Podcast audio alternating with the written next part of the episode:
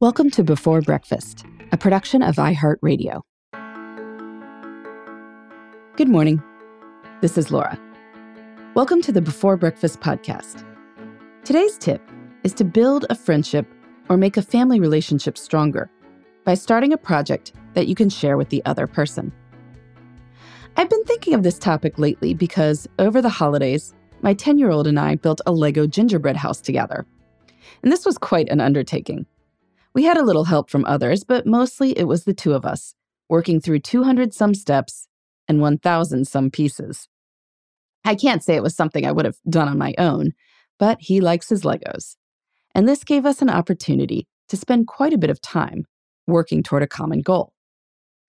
Other members of my family have been doing similar things.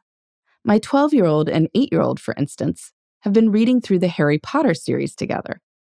My 12 year old read all the books on his own years ago and really enjoyed him. This project gave him a chance to share his excitement with someone else while having an excuse to reread these stories. Or there's one of my favorite projects, my other podcast. My friend Sarah Hart Unger and I had been reading each other's blogs for years. Then, in 2017, we decided to start a podcast together called Best of Both Worlds where we share our experiences and advice on working and raising families.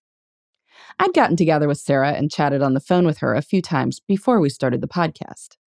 But we definitely spend a lot more time together now, with our listeners expecting us to record a conversation for publication every Tuesday. This is the genius of a project. We all have people we say that we'd like to spend more quality time with. And sometimes these are people we already see a lot, like our immediate family members, but the time is more focused on logistics and homework nagging than anything else.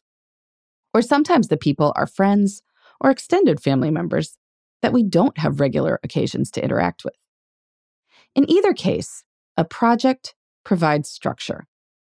As something with an end goal of its own, it nudges relationship time higher up the priority list and that makes relationship time more likely to happen. Of course, you don't actually have to start a podcast together to do a project. It's just a matter of thinking about something you and your friend or family member like to do, and then seeing if there's a way you can take it up a notch. How could you create a goal or structure that would naturally increase the time you spend together? Maybe you and your partner decide to train for a half marathon together you and a colleague you really like decide to start a mentoring program in your company. Now you have an excuse to have meetings with a colleague you really want to see. You and your teenage child decide to do a 1,000 piece puzzle. Aim for something that will require regular interaction and take place over a longer period of time. But when you do this, you'll find that your relationship will grow stronger just through repeated, purposeful interaction. So think today about who you might like to spend more time with and how you could start a project that would get you both excited. Make some time to talk with the person about it, and soon you'll see just how much fun it can be. In the meantime, this is Laura. Thanks for listening, and here's to making the most of our time.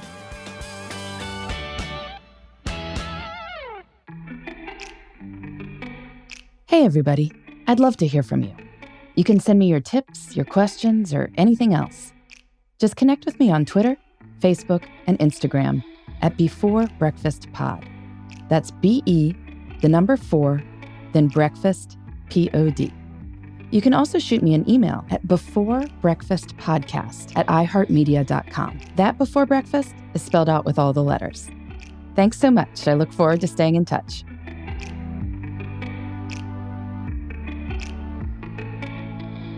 Before Breakfast is a production of iHeartRadio. For more podcasts from iHeartRadio, visit the iHeartRadio app, Apple Podcasts, or wherever you listen to your favorite shows.